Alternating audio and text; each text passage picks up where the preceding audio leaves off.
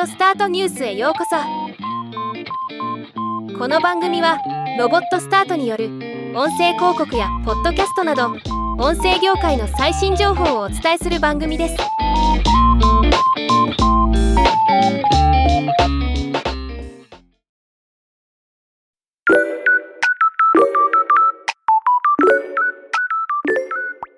声フォントさんの AI 音声が新宿区立富山図書館の音声情報提供ツールで採用されたことが発表されました。今回はこのニュースをお伝えします。今回の取り組みは新宿区立富山図書館が提供する主に視覚に障害のある方をはじめとして活字による読書が困難な方への情報提供のため声フォントの AI 音声が導入されたというもの。具体的には利用案内。音声版広報性の図書館だよりの発行。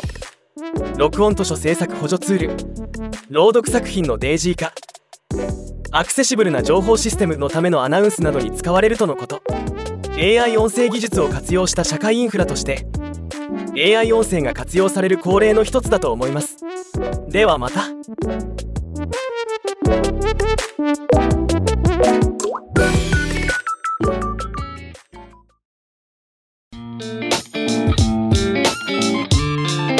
回のニュースは以上です。もっと詳しい情報を知りたい場合「オーディオスタートニュース」で検索してみてください。ではまたお会いしましょう。